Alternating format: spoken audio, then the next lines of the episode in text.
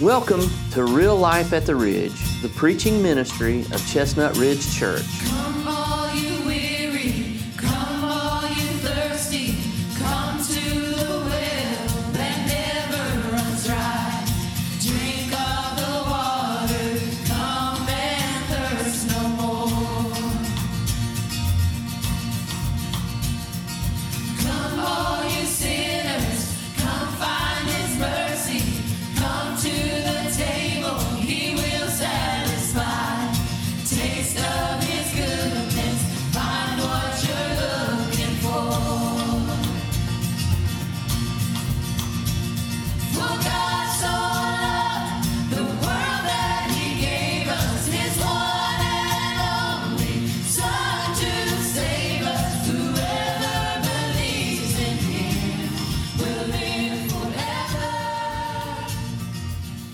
Luke chapter 24,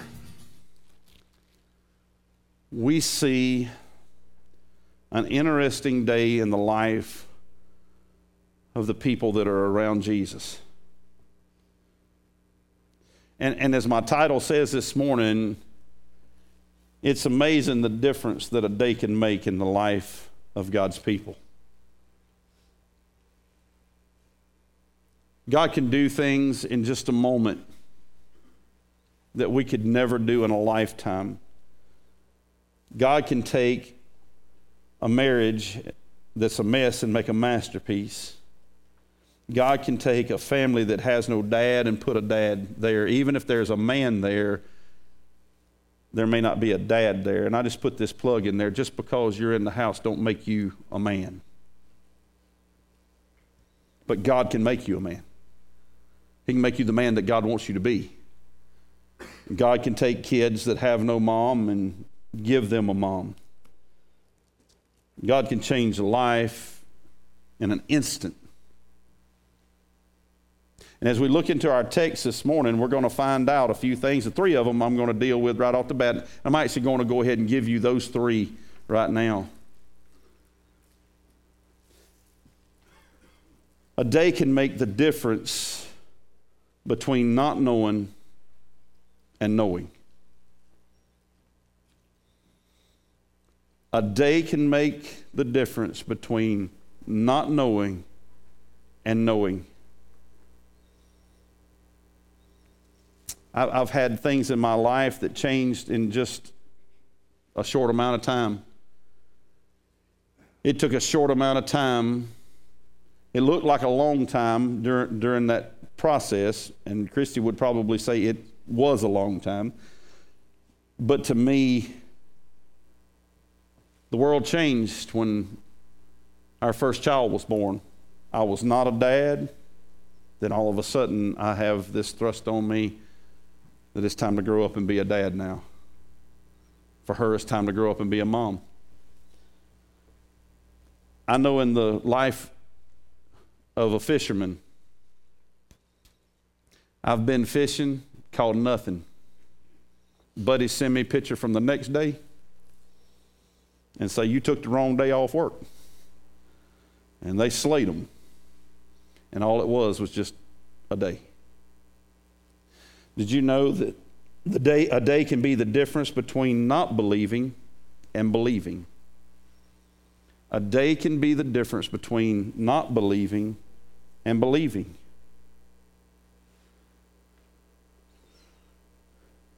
And a day can be the difference between not having joy and having joy. I was going to take and walk down through here and pull all these little individual verses and put all this together for you, but I think it's better to just walk down through here now and you watch the scriptures unfold. As we enter in, I want you to know this that God does everything He does for His glory and for your good. God does everything He does for His glory and our good. In Luke chapter 24, starting with verse 1, it says, Now on the first day of the week, very early in the morning, they and certain other women with them came to the tomb, bringing the spices which they had prepared. But they found the stone rolled away from the tomb, and they went in and did not find the body of the Lord Jesus. And it happened as they were greatly perplexed about this, that behold, two men stood by them in shining garments. Then, as they were afraid and bowed their faces to the earth, they said to them, Why do you seek the living among the dead? He is not here, but is risen. Then they said this Remember how he spoke to you when he was still in Galilee, saying, The Son of Man must be delivered into the hands of, the, of sinful men and be crucified, and on the third day rise again. And they remembered his words. And then they returned from the tomb and told all these things to the eleven and to all the rest. And it was Mary Magdalene and Joanna, Mary, the mother of James, and the other woman with them who told the other women with them who told these things to the apostles. Look at verse 11. And their words seemed to them like idle tales, and they did not believe them. I want to stop for just a moment. These are not ordinary churchgoers. These are people who have spent intimate time with the Lord Jesus Christ. They have seen with their own eyes Jesus raise people from the dead. They have, they have handled the Lord Jesus Christ in the flesh. They've served him food. They've had him serve them food. They've watched him walk the streets and have to wash dust off his feet. So they've seen him in a way that you and I have never seen him. They have heard him speak out of his own mouth that he must be crucified, that he must be buried in a tomb, but on the third day he would arise. They just told them, reminded them of this. How do you forget in that amount of time something that you heard out of the very mouth of Jesus Christ Himself. You would think that God in the flesh, you watching Him and you hearing Him, you would think, from our perspective, we'd go, seems impossible. How could you not remember what Jesus told you? I understand if you don't remember what the preacher told you. I get that. It amazes me often that people go, Preacher, I didn't know we were having so and so. I was like, Well, I just told you for the last two weeks that we were. I get that. But you would think that the people that were under the bondage that they were under, up under the religious, legalistic system that they were under, up under the tyranny of the governmental systems that they're under, you would think that when the Messiah had come, the triumphal entry, they're, they're waving the palm branches, they're throwing the clothes down, you would think, you'd think, wouldn't you? He's here. He's finally here. You would think that they would know. Verse 12 says, But Peter arose and ran to the tomb, and stooping down, he saw the linen cloths lying by themselves. And he departed, marveling to himself at what had happened. Now, behold, two of them were traveling the same day. Don't miss that. Two of them were traveling the same day to a village called Emmaus, which was seven miles from Jerusalem. They say that the average stride of walk of most folks is anywhere between two and a half to three and a half miles per hour. Some of us might waddle a little bit slower than that. But I would imagine in their day and time, being the fact that they walked most everywhere they went, they probably could make a three mile an hour pace. And if we take that and we figure that they're going to walk seven miles, then just over three hours they're going to make this journey. But somebody comes and walks with them during this journey. And I don't know at what time Jesus starts teaching to them in this journey, but could you imagine the fact that Jesus Christ was doing something with them that he had done with them many times before. They had walked places together often. Sometimes they would take a little extra distance and go around certain places so Jesus would not be in, confronted by certain people so that he could make his way to the cross.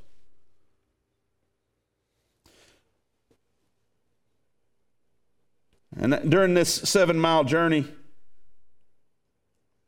they talked to, together of all these things which had happened. So it was while they conversed and reasoned that Jesus himself drew near and went with them. And look at verse 16. But their eyes were restrained so that they did not know him. Now, I didn't write this book.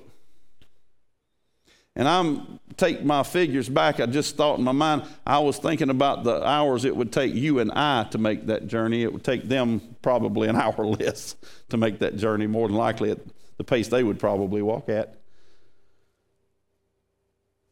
It says their eyes were restrained as they walked together, and they did not know him.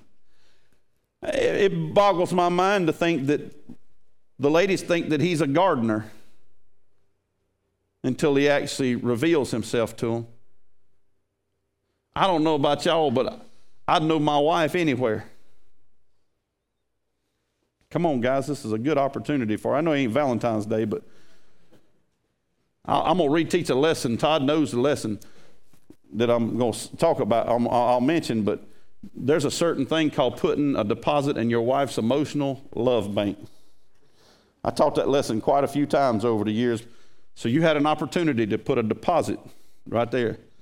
Yes, bless God. Even if I was blindfolded, I could smell that woman. Come in the room, buddy. Perfume hit my face. That's my wife right there. Shoot, I don't even have to smell the perfume. I can just feel when beauty walks in the room. Come on.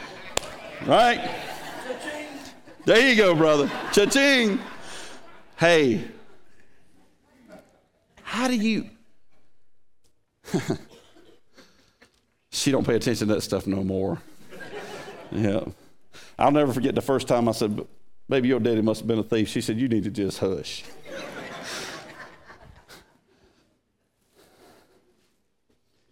How do you walk with Jesus? How do you get so close to Him? The Savior of the world. Listen, a woman come close enough to him and grabbed hold to the hem of his garment, and the disease that had been riddling her body, the flow of blood, it Because she got close enough to touch him. How can you get so close that he's walking down the road talking to you and you've spent years with him and you still don't know him? The Bible says right here that God had their eyes blinded. Like I say, I didn't write it, I'm just telling you about it. Sometimes when we don't know Him, as a matter of fact, when it comes to salvation, you will never know Him until He opens your eyes. Nobody comes to Him unless He draws them. That's what the Bible says. So I believe this whole idea of not knowing Him, making the transition from there to knowing Him, that's something that God does. We don't wake up one day and say, you know, I think I'm just smart enough today, I'm going to choose Jesus. No, Jesus comes down into the midst of our ignorance, opens our blinded eyes, eyes that He has kept closed. And it's Bible, whether you like it or not. If you don't like it, study it, come back, we'll sit down and we'll talk. I love talking over this book. I do in 15 years of pastoring. As a matter of fact, March the 16th of this year was 15 years senior pastoring for me. In 15 years, I can count on one hand the amount of people who have come and sit down with me to ponder over Scripture and even had a que- have questions and question me about Scripture. In six, did I say 15 years? five or less people.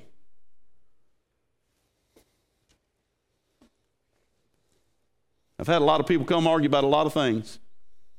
Had a lot of people come want to know about a lot of things. Jesus is here with these disciples. They're talking over the things that had happened.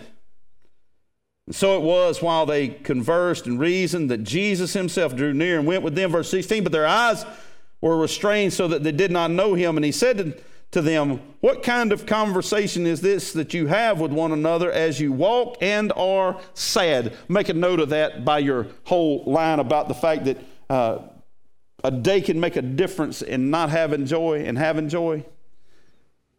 Jesus said, Why is it that, what's this what you're talking about? You're walking and are sad. My mind goes to scriptures in the Old Testament that talk about the fact that your countenance had fallen. That there's something on your face that just looks like that, that, that you just death warmed over, that you have no joy, no peace.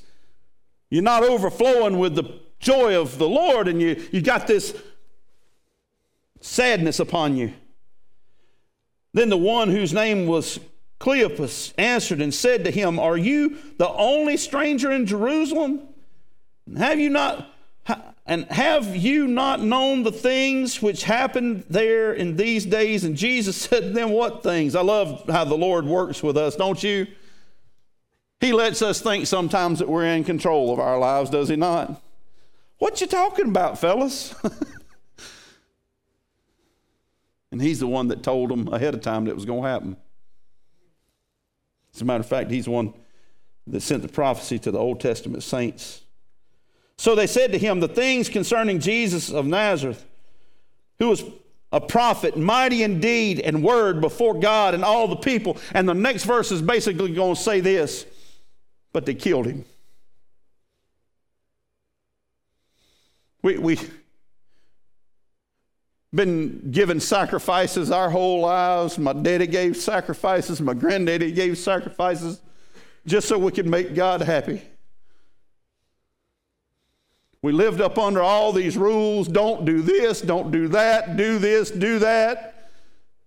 And on top of all that, now the people that lead us, they're in the pockets of the government.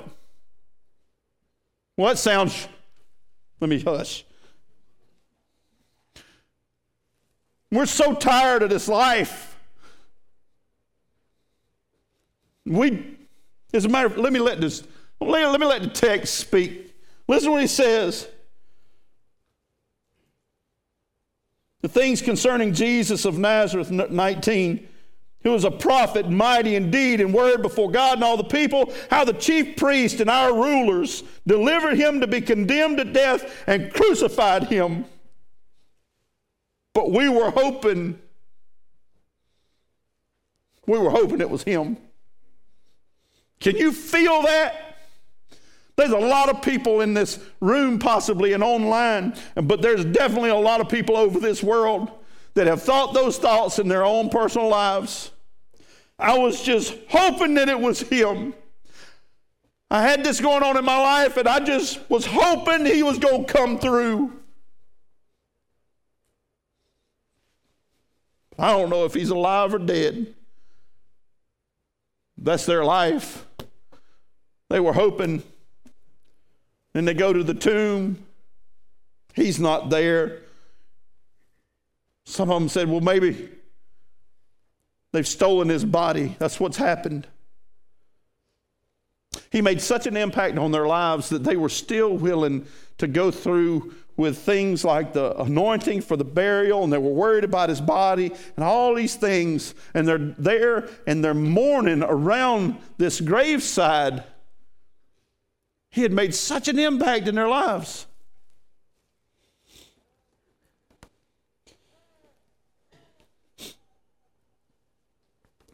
Was hoping that it was he who was going to redeem Israel. Indeed, besides all this, today is the third day since these things happened.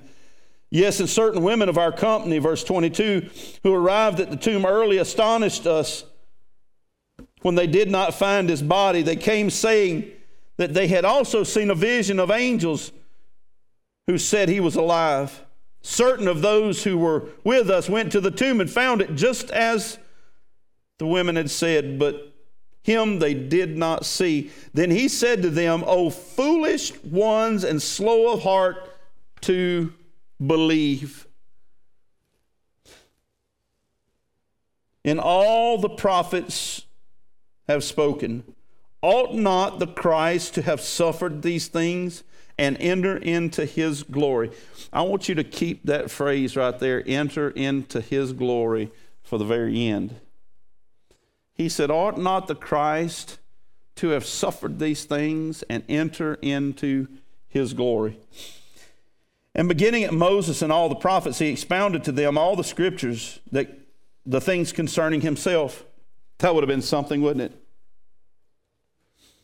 To have listened to Jesus Christ take the scriptures and show you the crimson thread that weaves all the way from the beginning all the way down through the scriptures. Charles Spurgeon said you could take and open the Bible anywhere you want to, and you will find that thread, and you can follow that thread right to the cross of Calvary.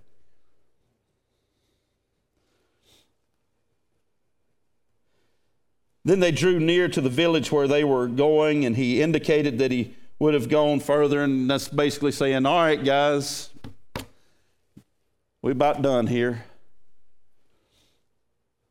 But they constrained him, saying, Abide with us, for it is toward evening, and the day is far spent. And he went in to stay with them. Now it came to pass, as he sat at the table with them, that he took bread, blessed it, broke it, and gave it to them. Look at verse 31. Then their eyes were opened, and they knew him, and he vanished from their sight.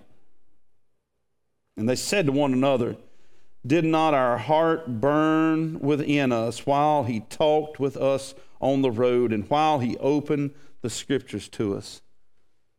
Not knowing to knowing. All in one day. And all the work of God. And then belief starts rising up in them. Let me share a verse of scripture with you that we'll take with us toward the end. But Romans chapter 10 verse 14. It says, How then shall they call on him whom they have not believed? And how shall they believe in him in whom they have not heard? Some translations even translate it this way And how shall they believe in the one who they don't know? And how shall they hear without a preacher. How shall they hear unless they're told?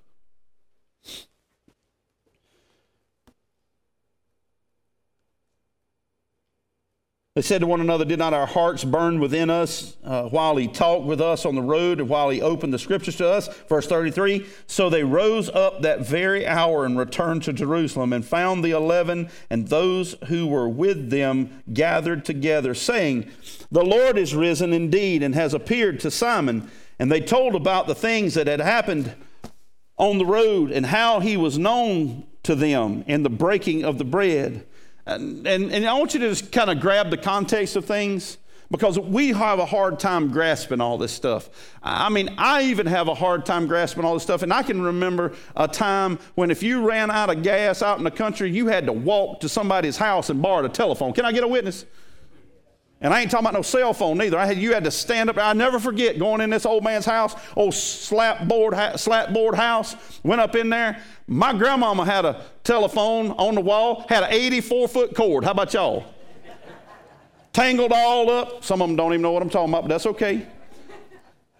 I went into his house. I had to stand there that far from the wall because that little cord didn't even, it wasn't even curled. It was just a straight cord and it was the box hanging on the wall with the little piece you hold to your ear. And there, I was like, I thought that was antiquated. And I sit there and did my deal, called, daddy, I'm out of gas.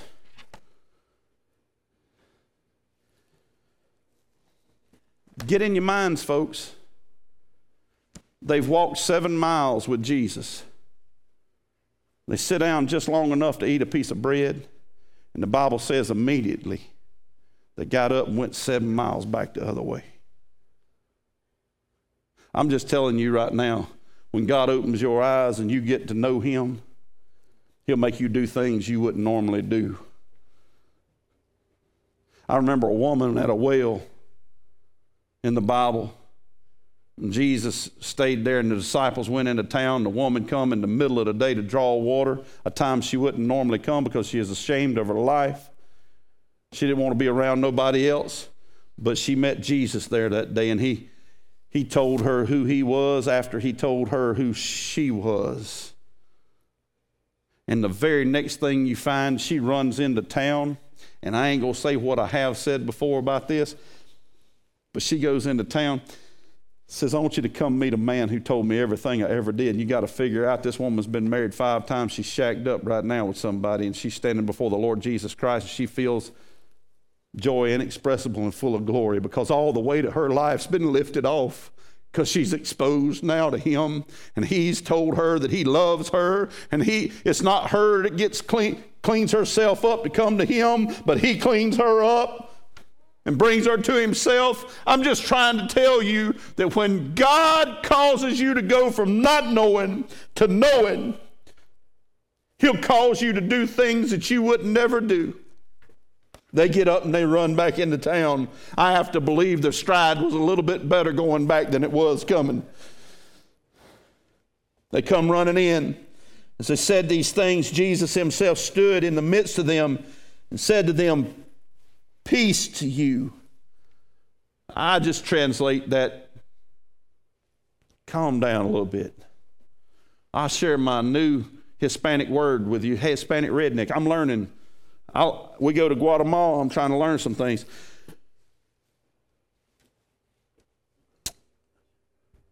Mucho gracias. I translate that as a whole lot of gracias, right? So poquito gracias, that's just a little gracias. Okay, well, y'all will get it in a minute. My wife tells me I don't need to talk while I'm out of the country she thinks some international incident is going to happen.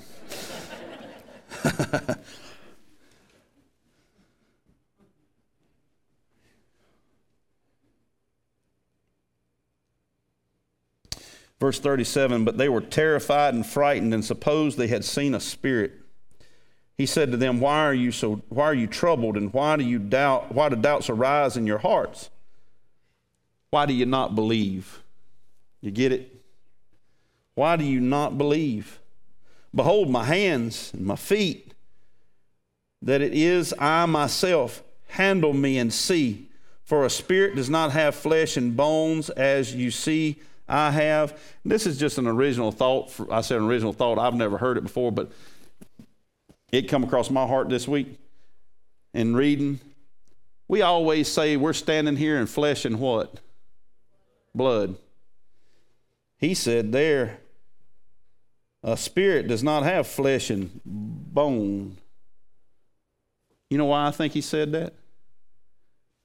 Blood's already gone. He's done hung on the cross and gave himself for us. We've had, when he had said this, he showed them his hands and his feet, but while they still did not believe for joy and marveled, he said to them, have you any food? You can get the gist of what that verse is really saying. They're so overcome. They're, it's him. But wait a minute. You're dead. It's him. But wait a minute. It can't be him. So they gave him a piece of broiled fish and some honeycomb, and he took it and ate it in their presence. And he said to them, these are the words which I spoke to you while I was still with you, that all things must be fulfilled which were written in the law of the Moses and the prophets and the Psalms concerning me. Listen to verse 45, folks. Don't miss it. And he opened their understanding that they might comprehend the scriptures. Let me just stop here for a moment. There are many a men and many a women sitting in this room, online, and once again, all across this world, that you think you've got it all figured out. You don't need nobody to tell you nothing about life, nothing about Jesus, nothing about God, nothing about no Bible. You don't need no God, nobody to tell you nothing. You got it all figured out. There's a lot of people out there that feel that way, and I was one of those folks. But I can tell you right now, you don't know nothing other than what God lets you know. I'm a firm believer that the wisdom that was given to people to be able to have the technology we have today, our God gave it to us. Don't tell me that for over 4,000 years we're riding around chunking rocks at each other, riding on buggies with horses pulling us. And then all of a sudden, man just got smart. About the end of the 1800s, oh, I know how to make an internal combustion engine. Yeah, by the grace of God, you do.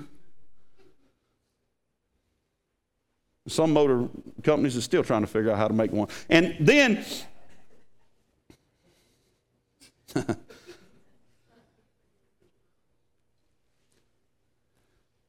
we go from hollering across the hilltops. I ain't got it with me, but them cell phones. And everything that used to be in a room, and Mark, you can probably testify to this, everything that was in a room probably this size, and this going, a whole room to fill up what you got holding in your hand. And we did that. You ought to read about some smart people back in the day. You mean to tell me that there wasn't people with some kind of wisdom back in the day, Archimedes, and all the others that come up with all kind of things, the pyramids are built? No. I believe that God has given us the wisdom He's given us so that we might bring about the end that He has designed. In other words, we're going to smart ourselves right on out of here. He opened their understanding that they might comprehend the scriptures. Then he said to them, Thus it is written, and thus it was necessary for the Christ to suffer and to rise from the dead on the third day. And that repentance and remission of sins should be preached in his name to all nations, beginning at Jerusalem. And he says, You're my witnesses of these things. Now I want you to kind of wrap things together here. And I'm going to show you a little bit more about the joy, but they went from not knowing to knowing from not believing to believing. And now he says, You're witnesses of all this because I'll let you be witnesses of it. You've believed in me. Now, and he's, he, if you go back and read through the whole chapter, he said this three times. Three times. Ought not the Christ to die? Ought he not be buried, as the prophet said? Ought he not ra- be raised from the dead? And he said, you, You've heard this now. And now it's to go out and listen to what he says preach. He don't say preach 10 ways to have a happy marriage. He don't say preach five ways to get over in the workplace. He don't, he don't say preach some message to just stir up some good emotions in you so you can just make another week come in here, get your fuel one more time. That's not what he says, preach. And that rep- repentance and remission of sins should be preached in his name to all nations, beginning in Jerusalem. And you're my witnesses of these things. In other words, all right, fellas, Get out and do it. And I'm just throwing this out there. You're going to see a revival take place in certain bodies of believers. And you know what it's going to be? They're already starting to call the statistics on it. All these people that watch all the, the trends and things in Christian life, all these churches that are bowing down, the preachers weak back, good for nothing, charlatans standing up, just pacifying people every single week and not preaching the Word of God, guess what's going to happen? They're going to slide themselves right off into the pockets of the government. And the blood bought church of the Lord Jesus Christ is going to rise up. And people that are redeemed by the precious blood, they're going to gravitate toward the Word of God. Why? Because you don't do that and I don't do that. He does that work inside of us. I don't know about you, but I love hearing this book preached. I love hearing this thing talk to me. It's life to me. It's food to my soul. Sometimes it's bitter, but sometimes it's sweet. But both times, it's good. If all you ever have is somebody around you that says good stuff to you, you need to find you some new friends because you ain't got none. That's free.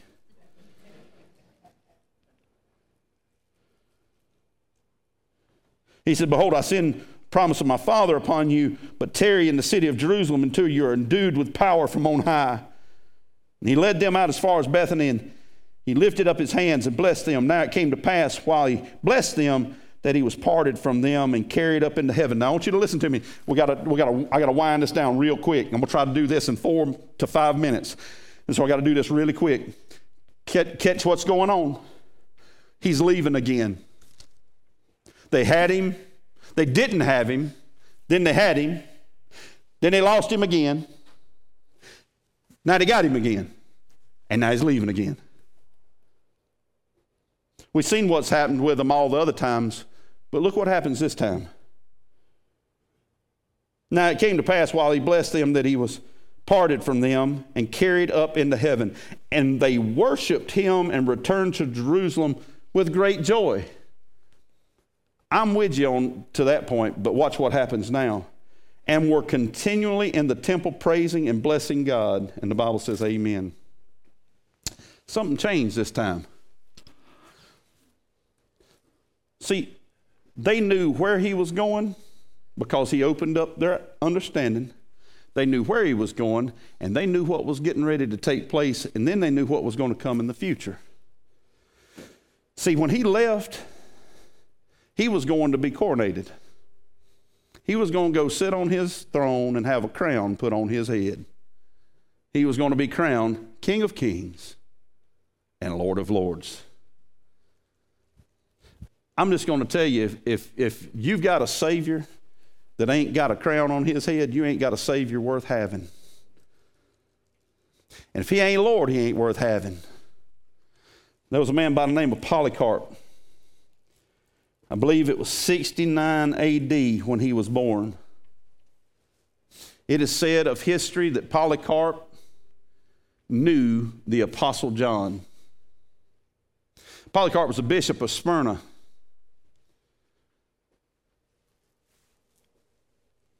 Polycarp was said to have known some of the other disciples that walked with Jesus. It's believed that somewhere close to the year 115 AD, Polycarp was martyred at the stake. When they come and arrested him,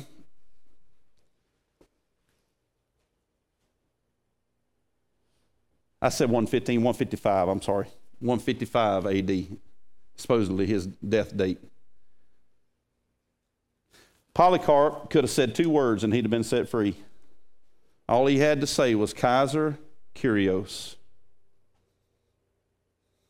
Kaiser Kyrios, and you'll not endure anything that we have to hurt you. Kaiser Kyrios means Caesar, Lord. Caesar's Lord. And Polycarp said, For over 80 years I've served him, and he ain't never done me any wrong. And Polycarp proclaimed the creed, the first creed of the New Testament church, before the Nicene Creed, before the Apostles' Creed. There was a creed Jesus ho Kyrios.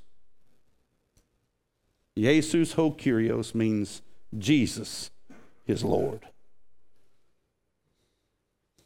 You'll never, ever be able to stand in any of the heat unless you know that Jesus is Lord of your life. See, the thing that changed in their life was he went from being not their Lord to being their Lord. Did you know that Jesus, when he died on the cross, the Bible says, he who has descended is also, or he who has ascended is also he who descended. And he led captivity captive. I figure I'll leave you on a quick high note. When a king would conquer an enemy, he would parade that enemy through town. And all of the things that they would take as the spoils of the battle, the trinkets, the stuff, the, the valuables from them, they'd be bringing along with them. And he'd go through as a conquering king. When Jesus Christ, our king, left this earth, he took all the captives, the demons and devils of hell, and paraded them on his way up to heaven. And all of the things that he took that belonged to them. I want you to hear my heart when I say this. Everything that the enemy has, he took captive when he conquered death, hell, and the grave. So now, if he's your Lord, guess what? All the things that he took from them, they belong to you now. I don't know if that does something for you. If it don't, you might want to find out if you got the right battery in your tractor. I'm just trying to say something's wrong if you don't understand that everything that Jesus Christ has in his conquering of death, hell, and the grave, now you have. And I have. Hell has no victory over us. Death has no sting because we're in him. So I want to ask you, Tim, if you'd come on, I want to ask you a question. On this Easter Sunday, it's time to get down to the brass tacks of things. Are you saved? Say, oh, preacher, yes, I go to church. Yep, standing in a garage makes you a car, too. These chairs are in church every single week. Are you saved? It's getting past the time to be worrying about what people think. I've been through a baptistry three times. Two times, once to please my uh, grandmama, once to marry Christy, and then one time after he became known to me. The veil was took back, my sinfulness was exposed in Christ, I, was, I saw him. Christy was in our first pastorate, thought she was saved. Doing her devotions one day, and he sh- showed himself to her and her need for salvation. I was vacuum, uh, not vacuum, I was at a church that I was youth pastor at on my lunch break, praying in a prayer room cleaning lady was in there, never met her before in my life. She's vacuuming. And, and the Spirit of God spoke to my heart and said, You need to go ask her about her salvation. And there are times in my life when I feel like I was a lot more obedient than other times. I got up, I walked out there, and I pulled the cord out of the wall, and the vacuum cleaner. Hmm. She's looking around, seeing where the cord pulled out of the wall. She thought she did it. I'm standing there holding the cord. And I said, Ma'am, I don't know you. I said, But the Spirit of God wanted me to ask you if you died right now, do you know if you'll go to heaven or not? She just started weeping, and before everything's over with, she gave her life to Jesus Christ. And these are the words she asked me. She said, You think, and I'm just, you can put all the picture together you want to. She said, You think they'll let me come to church here? And it went across my heart, Dear Lord, what's wrong with us? That the testimony that she has, and the first question out of her life as a Christian is, I wonder if they'll let me come to church. You know where that comes from? That comes from a bunch of people that don't know him. Because if you know him, you know you ain't no better than nobody else on the face of this planet. I don't care what color skin you got. I don't care where you come from. I don't care who your mom and your daddy is. I don't care how much money you got in your pocket. You ain't no better than that whore that crawled up at his feet. No better. But by the grace of God go I.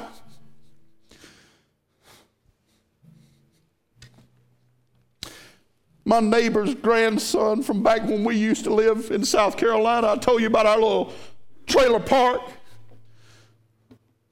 Good friend of mine is the sheriff of, my, of the county I'm from. I got friends in the deputies in the law enforcement. I used to drink and party with all of them. By the grace of God, many of us are saved now. They found my neighbor's grandson dead, murdered in the floor of one of them trailers where we used to live. But by the grace of God go I. And I'm just telling you, by the grace of God, you go too, so you can take out of here. If you think you're lost, go ahead and leave out of here. It won't be on my clock, and it sure well won't be God's fault. If you think that you're lost, and He's speaking to you today, you better know that the King of Glory has given you an opportunity to be redeemed. I ask you to stand with me for just a moment right where you're at, this is simply all I want to do in closing. Right where you're at, if you'd bow your heads for just one second, give everybody an opportunity. Give everybody an opportunity. Right there where you're at, if you would, bow your heads, nobody looking around. And I just wonder are you tired of not knowing, unbelieving? See, my last point was a day can make a lot of difference between mortality and immortality.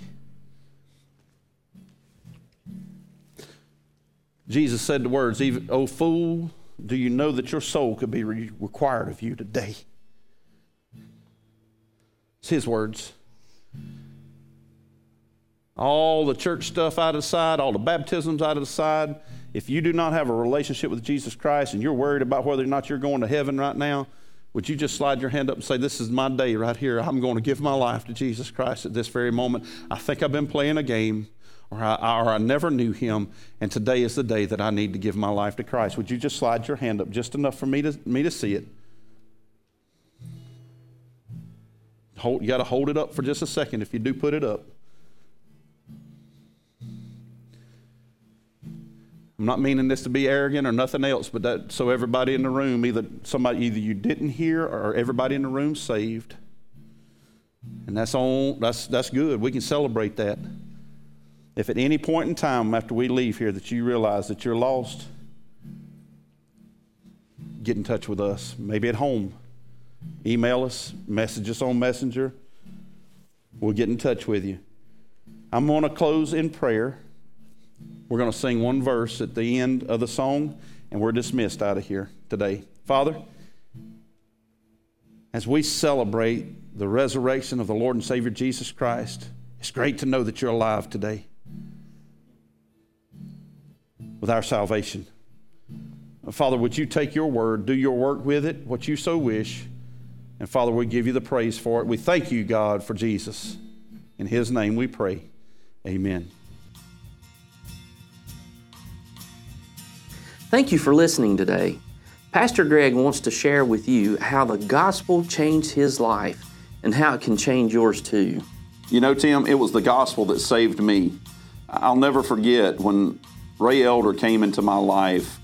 Uh, God put him there, and he shared the truth of the gospel with me that I was a sinner, that Christ died for my sins, and that if I would accept him as the Lord of my life and follow him, that he would change my life. And that's exactly what he's done. I wonder if that's something that you would like to do today. That you would today, before God, just admit, you know, God, I'm a sinner, I'm lost, and I need you. And God, I believe that Christ died on the cross for me, and I want to accept his payment today for, for my sins, and I want to live for him from this point forward. If you prayed that prayer today, we want to welcome you into the family of God. We also want to encourage you to contact us. You'll find a link below where you can reach us, and so we look forward to hearing from you.